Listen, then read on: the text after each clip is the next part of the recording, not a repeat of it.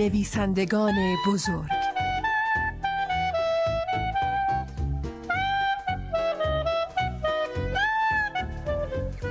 ارنست همینگوی نویسنده آمریکایی. تولد 1899 مرگ 1961 این عکس ارنست همینگوی توسط کارش عکاس مشهور اهل اتاوا گرفته شده است. در آن زمان کارش از تمام اشخاص سرشناس عکس می گرفت همینگوی نیز از همان کودکی شخص موفقی بود و ظاهرا تمام عمر خود را صرف خلق صحنه های زشت و زیبا برای عکس برداری کارش کرده بود. با این حال وجود این تصاویر متعدد را می‌توان نشانه ضعف این نویسنده دانست. همینگوی در 21 ژوئیه سال 1899 در اوک پارک واقع در حاشیه غربی شیکاگو متولد شد.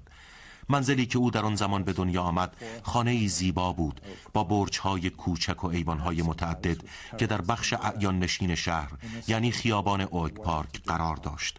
در واقع این منزل به پدر بزرگ او ارنست هال که همسر خود را از دست داده بود تعلق داشت. گریس دختر ارنست هال چند سال پیش با همسایه روبروی منزلشان دکتر ادوارد همینگوی ازدواج کرد و با همسرش در منزل پدری اقامت گزید. در این عکس که به سال 1906 گرفته شده ارنست جوان به همراه پدر و مادر و خواهر بزرگترش مارسلین و دو خواهر کوچکترش اورسلا و سانی دیده می شود برادر کوچکترش لیستر هنگامی که ارنست 16 سال داشت به دنیا آمد. گریس این منزل را در سال 1906 با در نظر گرفتن اتاق موسیقی مخصوص به خود و اتاق مشاوره ای برای همسرش که پزشکی موفق بود بنا نهاد سبک معماری این منزل توسط دوستشان فرانک لوید طراحی شد. این خانه با شکوه امروز نقطه تحول معماری نوین شهری به شمار می رود منزل خانواده همینگوی تأثیری است بر شخصیت با اقتدار مادر خانواده که به تمام فنون و هنرهای زمان خود آگاهی داشت. دکتر همینگوی مردی جدی و سختگیر بود. با این حال به نظر می رسد روابط خوبی با پسرش داشت و ظاهرا این روابط صمیمانه پای گذار توانایی های قابل توجه او در ماهیگیری و شکار بود. خانواده ارنست در 17 سال نخست زندگی برای تعطیلات تابستانی به دریاچه والون واقع در شمال میشیگان می رفتند و در طبیعت روستایی آن منطقه اشتیاق شکار و ماهیگیری در ارنست پرورش می یافت ظاهرا دکتر ادوارد عهدهدار پخت و پز بود که بدون تردید در پشت این قضیه زیرکی خاص گریس نهفته بود ارنست از تماشای عکس های خانوادگی بسیار لذت می برد. مادرش مجموعه مفصلی از عکس ها و بریده های مجلات و همچنین آلبوم های خانوادگی جمع کرده بود. همینگوی در دبیرستان اوک پارک در نزدیکی منزلشان به تحصیل پرداخت. او ظاهرا به مدرسه علاقمند بود و از آنجایی که این دبیرستان یک مدرسه ممتاز و نمونه بود بهترین آموزش مورد نظر را ارائه می کرد ارنست در مسابقات ورزشی موفقیتی نداشت اما ورزش مشتزنی را در سن چهارده سالگی آغاز کرد. اولین تلاشهایش در نویسندگی زینت بخش روزنامه دیواری مدرسه به نام تبولا بود. خانواده همینگوی در منزل خود واقع در خیابان کنیلورس از کلیه امکانات رفاهی بهرهمند بودند. با این وجود سالهای اولیه نوجوانی ارنست با بحران همراه بود. ارنست همواره اظهار می داشت که دوران کودکی با نشاطی داشته است. با این وجود بی تردید مشکلات شدید در زندگی خانوادگی به طرق مختلف موجب بروز عواقب زیانباری در زندگی او شد. به رغم توصیه های پدر و پدر بزرگش که هر دو فارغ و تحصیل کالج معتبر آبرلین بودند او از رفتن به دانشگاه امتناع ورزید. در 18 سالگی در جستجوی شغلی به عنوان خبرنگار روزنامه به کانزاس رفت. کانزاس در مقایسه با اوک پارک آرام و متین شهری در حال توسعه خشن و پرسر و صدا بود. اموی همینگوی با سرمقال نویس این نشریه آشنایی داشت و ارنست به مدت هفت ماه به عنوان گزارشگر تازه کار در آنجا مشغول به کار شد. حتی با وجود کوتاه بودن این مدت ارنست سبک نگارش این روزنامه را اتخاذ کرد. شیوه نگارشی موجز واضح در جستجوی معانی نهفته و سرشار از قاطعیت. این خصوصیات بعدها ویژگی اصلی نوشته های او شدند. در سال 1918 جنگ گسترده ای در سراسر اروپا ادامه داشت.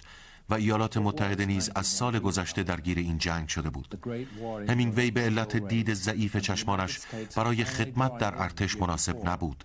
با این حال به همراه خبرنگار جوان دیگری در روزنامه که سابقا در خط مقدم جبهه ایتالیا راننده آمبولانس بود و از نیویورک اعزام شده بود راهی اروپا شد. در ماه جوان به عنوان راننده آمبولانس در اردوگاهی متعلق به ارتش ایتالیا واقع در شرق دریاچه گاردا در شمال میلان مشغول خدمت شد. به طور داوطلبانه اداره یک اورژانس صحرایی را در سنگرهای کنار رود پیاوه به عهده گرفت که برای او واقعا خطرناک بود. در نیمه شب هشتم ژوئیه او به شدت زخمی شد. نارنجکی در کمتر از یک متری او به زمین اصابت کرد و سربازی در نزدیکی او کشته شد. با وجود اینکه پایش با ترکش های فراوان سوراخ سوراخ شده بود سرباز زخمی را به دوش کشید و او را به نزدیکترین خاک ریز رساند. به دلیل این اقدام شجاعانه از طرف ایتالیایی ها به دریافت دو مدال و یک نشان شجاعت مفتخر گردید. او در یکی از بیمارستانهای میلان بستری شد و جراحان 227 تک فلز از پای او خارج کردند. در طول خدمتش در ارتش دوستی بسیار صمیمی به نام چاک دورمان اسمیت پیدا کرد که افسر ارتش بریتانیا بود. در سالهای متعاقب جنگ آن دو ملاقاتها و سفرهای متعددی با یکدیگر داشتند و ماجراهای بسیاری را با هم تجربه کردند. جراحات و اقدام شجاعانه ارنست نخستین بخش تجربیات او و دوره نقاهتش بخش دوم آن را تشکیل دادند. در بیمارستان بزرگ و قدیمی میلان واقع در نزدیکی کلیسای جامع شهر او با پرستاری به نام اگنس فون کوروسکی آشنا شد. اگنس در همان سال به فلورانس منتقل شد اما ارتباط آنها ادامه داشت. در ژوئیه سال 1919 همینگوی به ایالات متحده بازگشت. آنها تصمیم گرفته بودند پس از آن که ارنست شغل مناسبی بیابد با هم ازدواج کنند. در این تصویر ارنست در یک ضیافت استقبال در اتاق موسیقی مادرش دیده می شود هنوز کاملا رنج سفر از تن به در نکرده بود که اگنس در نامه‌ای به او اطلاع داد که قصد ازدواج با یک سرهنگ ایتالیایی دارد. این موضوع برای همینگوی یک شکست نابود کننده بود. حتی اطلاع از اینکه آن ایتالیایی نیز مدتی بعد اگنس را رها کرد او را تسلای خاطر نبود. حوادث مهم جنگ و علاقهش به اگنس اساس دومین رمان موفق او یعنی ودا با اسلحه را تشکیل می‌داد که در واقع با سازی مجدد تجربیات قابل توجهش در قالب یک اثر ادبی موفق بود. پس از مدتی اشتغال به روزنامه نگاری در نشریه کانادایی ستاره تورنتو به شیکاگو بازگشت و در ماهنامه ای مشغول به کار شد. در سپتامبر سال 1921 در یک زیافت با هادلی ریچاردسون آشنا شد. هادلی شش سال از همینگوی بزرگتر بود. برای نوازندگی پیانو در کنسرت آموزش های پراکنده ای دیده بود. اما پس از گذراندن دوره نوجوانی بی ثباتی که یقینا خودکشی پدرش بر آن سایه افکنده بود هیچگاه نتوانست توانست روال زندگی عادیش را به دست آورد. به هنگام ملاقات با همینگوی او دختری با نشاط و خلاق بود و ظاهرا تمام خصوصیات مورد نظر ارنست همینگوی را برای یک زندگی مشترک دارا بود. مسلما او نیز این قهرمان مشتزنی تیراندازی شکار ماهیگیری و ادبیات را برای ازدواج مناسب می‌دانست. هاتلی فرزند خانواده ای ثروتمند در سنت لوئیس بود. تحصیلات عالیه داشت و حتی یک سال نیز در کالج برینمور تحصیل کرده بود و بدین ترتیب از لحاظ طبقه اجتماعی و آرزوهای مشترک با ارنست هماهنگی کامل داشت. آنها ماه اصل خود را در کنار دریاچه والون که خانه ییلاقی دوران کودکی همینگوی بود گذراندند. سپس در طبقه سوم ساختمانی در بخش فقیر نشین شیکاگو سکنا گزیدند. رویای آنها رفتن به ایتالیا بود تا بتوانند با درآمد مختصر هادلی زندگی راحتی داشته باشند. همینگوی در شیکاگو رایتر دوستی به نام شروود آندرسون داشت که ناگهان شغل پردرآمد خود را در یک کارخانه رنگسازی برای نوشتن رومانی به نام واینزبورگ اوهایو رها کرد. این اثر ادبی به سرعت تحسین همگان را برانگیخت. اندرسون به آنان پیشنهاد کرد به مرکز ادب دوستان اروپا یعنی پاریس عزیمت کنند. او چندین معرفی نامه به دست آنان داد و آنها راهی پاریس شدند. زندگی خود را در خانه شماره 74 خیابان کاردینال لوموان آغاز کردند. آپارتمان آنها در قسمت فوقانی یک سالن رقص شبانه واقع بود. زندگی به سختی میگذشت. ارنست ترتیبی داد تا به عنوان خبرنگار بخش اروپایی روزنامه ستاره تورنتو مشغول به کار شود و حقوق مختصر 1500 دلار در سال در طی سالهایی که نوشتن اولین داستانهایش را شروع کرد برای آنها کمک بزرگی بود. ناگفته نماند که هیچ کدام از این داستانها مورد قبول واقع نشد. آنچه که برای این دو بیش از کار و زندگی روزمره در پاریس اهمیت داشت. جمع دوستانی بود که به یمن معرفی نامه های شربود اندرسون با آنها آشنا شده بودند. مرکز مهم زندگی هنری در آن زمان برای افراد دور از وطن کتاب فروشی شکسپیر بود. این کتاب فروشی که ابتدا در خیابان دو پترون و سپس در خیابان آدئون واقع بود توسط یک بانوی آمریکایی به نام سلویا بیچ اداره می‌شد. در این مغازه کتابهایی به زبان انگلیسی فروخته می‌شد و در آن یک کتابخانه مجانی و سهل الوصول نیز برای امانت کتاب وجود داشت. عملکرد سلویا بیچ در جهان ادبیات بسیار مهم و اساسی است. او آثار انگلیسی زبان را به فرانسویان معرفی کرد. مشوق نویسندگان بود و حتی برای ارائه آثار آنان نقش ناشر را ایفا می کرد یکی دیگر از معرفی نامه های شروود اندرسون برای گروترود اشتاین نوشته شده بود. بانوی تحصیل کرده و بسیار بالا که مشوقی برای همینگوی به شمار می رفت و او را با دنیای هنر آن زمان آشنا کرد. پیکاسو پورتری بسیار جالبی از اشتاین کشیده بود اشتاین آنقدرها ثروتمند نبود ولی مجموعه نقاشی هایش، تالار منزلش و تشویق هنرمندان معاصر خود علت اصلی شهرت او به شمار می رود. ازرا پاوند شاعر آمریکایی نیز در پاریس اقامت داشت همینگوی خود را بسیار مدیون الطاف او می‌دانست. پاوند مقالات انتقادی مفصلی در مورد نوشته های همینگوی می نگاشت و در چاپ اولین اثر همینگوی در مجلات و روزنامه ها به او کمک شایانی کرد. پاوند به دلیل تلاش خستگی ناپذیرش در راه پیشرفت شاعری چون تی اس الیوت شهرت بسیاری پیدا کرد. همینگوی سعی می کرد که خدمات او را به اشکال مختلف جبران کند. همینگوی در پاریس با جیمز جویس نویسنده ایرلندی نیز ملاقات می کرد جویس نیز مرتبا به کتاب فروشی سیلویا رفت و آمد داشت و در حقیقت شاهکار ادبیش اولیس که توسط بقیه ناشرین پس فرستاده شده بود با تلاش های سیلویا منتشر شد. جویس مردی بود بلند قامت و لاغرندام. با چشمانی بسیار ضعیف. صحبتهایش اغلب تبدیل به توهینهایی شدید به شخص مقابل می‌شد و هنگامی که اوضاع را به راستی پیچیده و مشکل می‌دید به ناگاه محل بحث را ترک می‌کرد.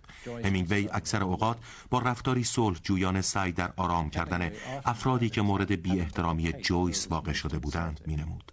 جویس همیشه در همه چیز افراد می کرد و بارها همینگوی این ایرلندی نامتعادل را نصیحت کرده بود. آنها از لحاظ سبک نگارش و دیدگاه هایشان تفاوت زیادی با هم داشتند. با این حال برای هم احترام زیادی قائل بودند و دوستیشان تا زمان مرگ جویس ادامه یافت. دوست سرشناس دیگر همینگوی اسکات فیتز جرالد بود. آنان به راستی از مصاحبت با یکدیگر لذت می بردند با این وجود به نظر می رسد که همواره نوعی تیرگی بر روابط آنها حاکم بوده است. با این اوصاف فیتز جرالد در نامه ای به گرمی از همینگوی یاد می کند جرالد موفقیت بزرگی از چاپ سه رمان خود از جمله گاسبی کبیر به دست آورده بود و بدین جهت نظراتش حائز اهمیت فراوان بود.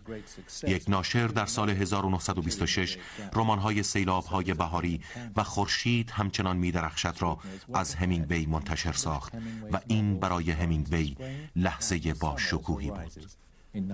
سرانجام در سال 1929 در گیر مشاجره لفظی شدیدی با فیتز جرالد شد و دیگر هرگز دوستی آنها به شکل سابق نشد.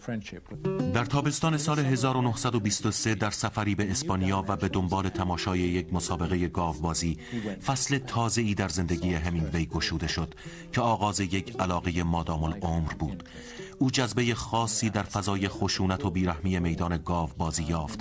او به دنبال ماتادورها از میدانی به میدان دیگر می‌رفت. در هتل آنها اقامت می کرد تمام جزئیات مربوط به گاو بازی را می آموخت و کاملا مجذوب آنها شده بود. اولین فرزند همینگوی به نام جان در سال 1923 در کانادا متولد شد که نام مستعار بامبی را برای او انتخاب کرد. به سال 1924 همینگوی قرارداد خود را با ستاره تورنتو لغو کرد و همگی به پاریس بازگشتند. آنان میکوشیدند که با حقوق هفته 50 دلار هادلی زندگی کنند. این سخت ترین دوران فقر و تنگ دستی آنها بود. تا آنجا که تصمیم گرفتند منزل اجاره خود را در پاریس به شخص دیگری اجاره دهند و برای اسکی به اتریش که در آنجا خرج زندگی کمتر از پاریس بود سفر کنند. سارا و جرالد مورفی آمریکایی زوجی بسیار ثروتمند و پیشرو در سبکای هنری بودند که دوستی صمیمانه‌ای با همینگوی داشتند. لازم به ذکر است که جرالد نقاش با استعدادی بود که به یک باره سبک انتظایی آبستری معاصر را پدید آورد خانه مورفی در ریویرا واقع بود و آنان از تمام کسانی که به نظر می رسد دار هنر آن زمان باشند در این منزل پذیرایی می کردند.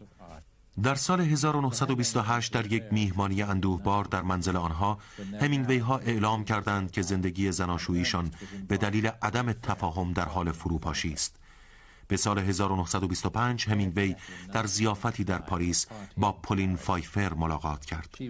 او دختر یک آمریکایی ثروتمند از اهالی آرکانزاس بود. پولین با خواهرش ویرجینیا به پاریس آمده بود. ثروت فراوانش به او امکان می‌داد که ذوق و سلیقه خود را در جدیدترین سبک‌های روز به کار گیرد. به علاوه او گزارشگر یک مجله بود و به نظر همینگوی فرد مناسبی برای ازدواج به نظر می آمد. به زودی این احساس در پولین شکل گرفت که او تنها کسی است که می‌تواند استعدادهای همینگوی را پرورش دهد. به راستی نیز داراییش کمک شایانی بود و تملق هایش در جایی که دیگران لحن مغرضانه ای داشتند نقش مهمی در استحکام آشناییشان داشت. در ماه مه سال 1927 ارنست و پولین با هم ازدواج کردند و پولین مصمم بود آنچه در توان دارد برای حمایت از ارنست به کار گیرد. اکنون دیگر همینگوی آنقدر ثروتمند شده بود که می‌توانست با مورفی برابری کند و با موفقیت رمان خورشید همچنان میدرخشد. به عنوان یک رمان نویس زندگی مجللی داشته باشد. در آن زمان او با پولین بسیار خوشبخت بود. آنها دو فرزند به نامهای پاتریک و گریگوری داشتند. در سال 1928 نوشتن رمان ودا با اسلحه را آغاز کرد. این رمان را که یکی از بزرگترین موفقیت های او بود در حالی نگاشت که با مشکلات شخصی دست به گریبان بود. فرزند دومش پاتریک طی عمل جراحی سزارین که برای پولین بسیار خطرناک بود به دنیا آمد. سفرهای متعددی به ایالات متحده داشتند و میکوشیدند خانه ای در کیوست بنا کنند. رمان ودا با اسلحه در سال 1929 منتشر گردید و برای او موفقیتی سریع و در عین حال دیرپا به همراه آورد. نقش زندگی شاد خانوادگیش با پولین در این موفقیت شایان توجه است. او اکنون دیگر به راستی تبدیل به یک نویسنده شده بود و در آن زمان سی سال داشت. کیوس جنوبی ترین جزیره از رشته جزایری است که از فلوریدا تا دریای کارائیب امتداد دارد. در سال 1928 این منطقه مرداب بسیار زیبایی بود و دسترسی به آن تنها از طریق یک گذرگاه دریایی امکان داشت و برای اکثر افراد توی دست آن منطقه کار وجود نداشت.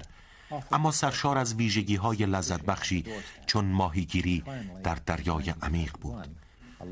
سرانجام به سال 1931 عموی پولین امارت قدیمی بزرگی برای آنها خرید همینگوی در آنجا برنامه روزانه ثابتی برای نویسندگی در اتاق مطالعه بالای منزل تنظیم کرد و آثار کوتاه متعددی خلق نمود که سرانجام در سال 1940 به خلق رمان زنگ ها برای که به صدا در میآیند انجامید بدیهی است که این منزل واقع در کیوست فضای کاملا مناسبی برای خلق این آثار.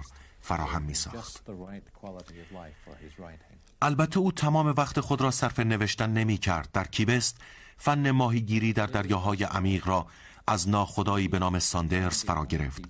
بعد از ظهرها را به این کار که همچون گاوبازی مورد علاقهش بود می پرداخت در خلال سفرهای ماهیگیری خود علاوه بر ساندرز دوستان متنوعی از ثروتمندترین مرد کی‌وست به نام چارلز توماس گرفته تا قاچاقچی سابقی به نام جو راسل که اکنون صاحب رستورانی به نام اسلاپی جو بود یافت. اسلاپی جو مکانی برای شب های ادبی و صحبت درباره ماهیگیری آن روز و یا نقل داستان های عامیانه قدیمی در مورد دریا بود. به طور یقین در آنجا فضای کتاب های بعدی همینگوی در ذهنش شکل گرفتند. همینگوی در سال 1934 قایقی مخصوص به خود ساخت و آن را پیلار نامید. این قایق به طول 38 با با سرعتی معادل 500 مایل و 6 اتاقک مجزا به او امکان داد تا بتواند این ورزش تفریحی را به طور گسترده ادامه دهد. تجربه او به عنوان ناخدای پیلار در خلق آثاری چون داشتن و نداشتن و به خصوص پیرمرد و دریا بسیار پر او همچنین در قایق خود به نویسندگی می پرداخت او با وجود پیلار به ماهیگیری در دریای عمیق تسلط یافت. همچون هر کار دیگری که علاقه او را به خود جلب می کرد ماهیگیری نیز برایش به صورت یک اشتغال دائم ذهنی درآمد. دست و پنجه نرم کردن با ماهیان بزرگ و کسب تجربه در شکست آنان برای او به منزله نوعی فتح و پیروزی بود. در سال 1933 ارنست و پولین به خرج گاس عموی پولین به یک سفر اکتشافی طولانی به آفریقا رفتند که بیش از یک سال طول کشید. راهنمای آنها یک انگلیسی به نام فیلیپ پرسیوال بود که با تسلط کامل به حرفش تحسین همینگوی را برانگیخت. در طول سفرش مستندی غیر داستانی به نام تپه های سبز آفریقا نوشت که در آن اشتیاق شدید خود را به مردم و مناظر اعجاب انگیز آن قاره ابراز نمود. همچنین در خلال این سفر دو رمان نسبتا کوتاه بی‌نظیر به نامهای برفهای کلیمانجارو و زندگی شاد و کوتاه فرانسیس ماکومبر را به اتمام رساند. با کمرنگ شدن زندگی زناشوییش سرانجام در سال 1940 از پولین جدا شد در سال 1936 با روزنامه نگاری به نام مارتا گلهورن آشنا شد. آنان مجددا در اسپانیا با هم ملاقات کردند. در آن زمان ارنست عمیقا درگیر جنگ داخلی و عواقب شدید ناشی از آن بود. تجربیاتش در اسپانیا اساس رمان جنگی موفقی را به نام زنگ ها برای که به صدا در میآیند بنیان نهاد. او نیز همچون جورج اورول نویسنده انگلیسی اعمال مستبدانه را نمی توانست تحمل کند. در این زمان او دریافت که شخصیت های داستانهایش بیشتر به خاطر مسائل مربوط به جنگ حائز اهمیتند و خوانندگان آثارش نیز با او هم عقیدند همینگوی به همراه مارتا که به عنوان خبرنگار جنگی اعزام شده بود به چین و سپس به کوبا رفتند و در آنجا با یکدیگر ازدواج کردند. این سفر برای او گریز از مزاحمت هایی بود که خصوصا پس از تولید فیلم آثارش در هالیوود به شدت اسباب ناراحتیش را فراهم می ساخت. چهارمین و آخرین همسر او مری بود همینگوی به رغم موفقیتش در نویسندگی در ازدواج بخت و اقبال چندانی نداشت در سال 1954 فرهنگستان سوئد جایزه نوبل در ادبیات را برای رمان کوتاهش پیرمرد و دریا به او اعطا کرد. این کتاب از هان عمومی را به خود اختصاص داد و هنوز هم بهترین اثر او به شمار می رود همینگوی شخصا برای دریافت جایزه نرفت زیرا به شدت محجوب بود و به ندرت در مجامع عمومی ظاهر می شد البته دریافت این جایزه برایش افتخار بزرگی بود. در ماه مه سال 1959 هاوانا را ترک کرد و خانه ای در کوچوم آیداهو خریداری کرد و دو سال آخر عمرش را در آنجا گذراند. در این زمان او از مشکلات شخصیتی شدیدی در رنج بود و زندگی را برای اطرافیان خود به خصوص مری بسیار سخت کرده بود. چندین ماه به عنوان بیمار روانی در بیمارستان بستری شد. وضع روحیش روز به روز بدتر می شد تا اینکه در دوم ژوئیه سال 1961 به زندگی خود پایان داد. این پایان غمانگیز برای مردی با چنان دلبستگی عمیق به زندگی که برای انبوه خوانندگان آثارش لذت و فرصت درک ارزش‌های زندگی را هدیه کرده بود پایانی ناگوار بود.